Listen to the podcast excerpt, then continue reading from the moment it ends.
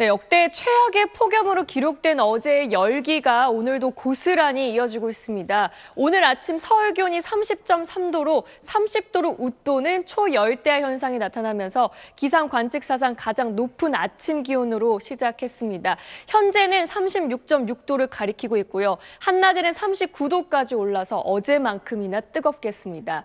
현재 전국 대부분 지방에 폭염 경보가 이어지고 있습니다. 그 밖의 지역에서도 낮 기온 얼마나 오르는지 살펴보면 춘천과 대전도 39도, 광주와 대구 38도, 부산도 35도까지 오르겠습니다.